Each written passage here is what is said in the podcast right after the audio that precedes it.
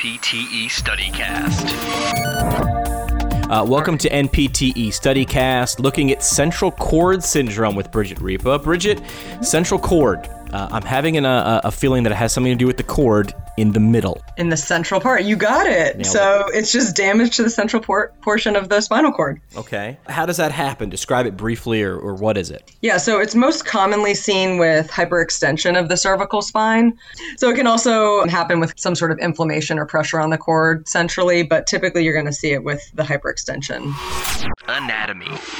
Now we know the spinal cord is involved, the central portion. What's that going to kind of look like and appear like? I think these patients are actually really tricky to work with because their upper extremities are weaker than their lower extremities. Unlike a lot of other spinal cord injury patients, the sensation of the sacral region is spared. Differential diagnosis. What else could it be? Differential diagnosis, as with all spinal cord injuries. Uh, I feel like those are in play. Yes, any of the syndromes that we've talked about before, but that's where, again, you're going to kind of rely on your clinical presentation and, and how the, the patient looks clinically. And then you can also just rely on imaging that's done, so CT or an MRI, um, to really get that actual differential diagnosis. Special tests. Prove it or disprove it, special tests, the imaging that's going to be involved with central cord syndrome. CT or MRI, and then again, just kind of keeping in mind what some of those clinical presentations are. So the upper extremities being more impaired than the lower extremities, things like that are going to be your clues that, that you're thinking more along the lines of central cord syndrome.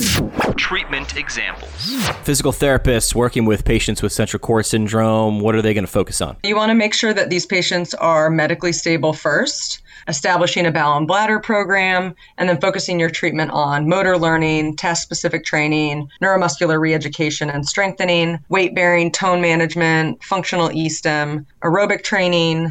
Positioning, splinting, bracing, locomotion if applicable, and especially in this population, their lower extremities are going to be stronger than their upper extremities, so you probably will be doing some sort of locomotion. Still keeping an eye on shoulder pain, still allowing these patients to compensate. So, with some of the other neurological patients, you might want to limit their compensations, but still allowing compensations in this population. What to know for the test.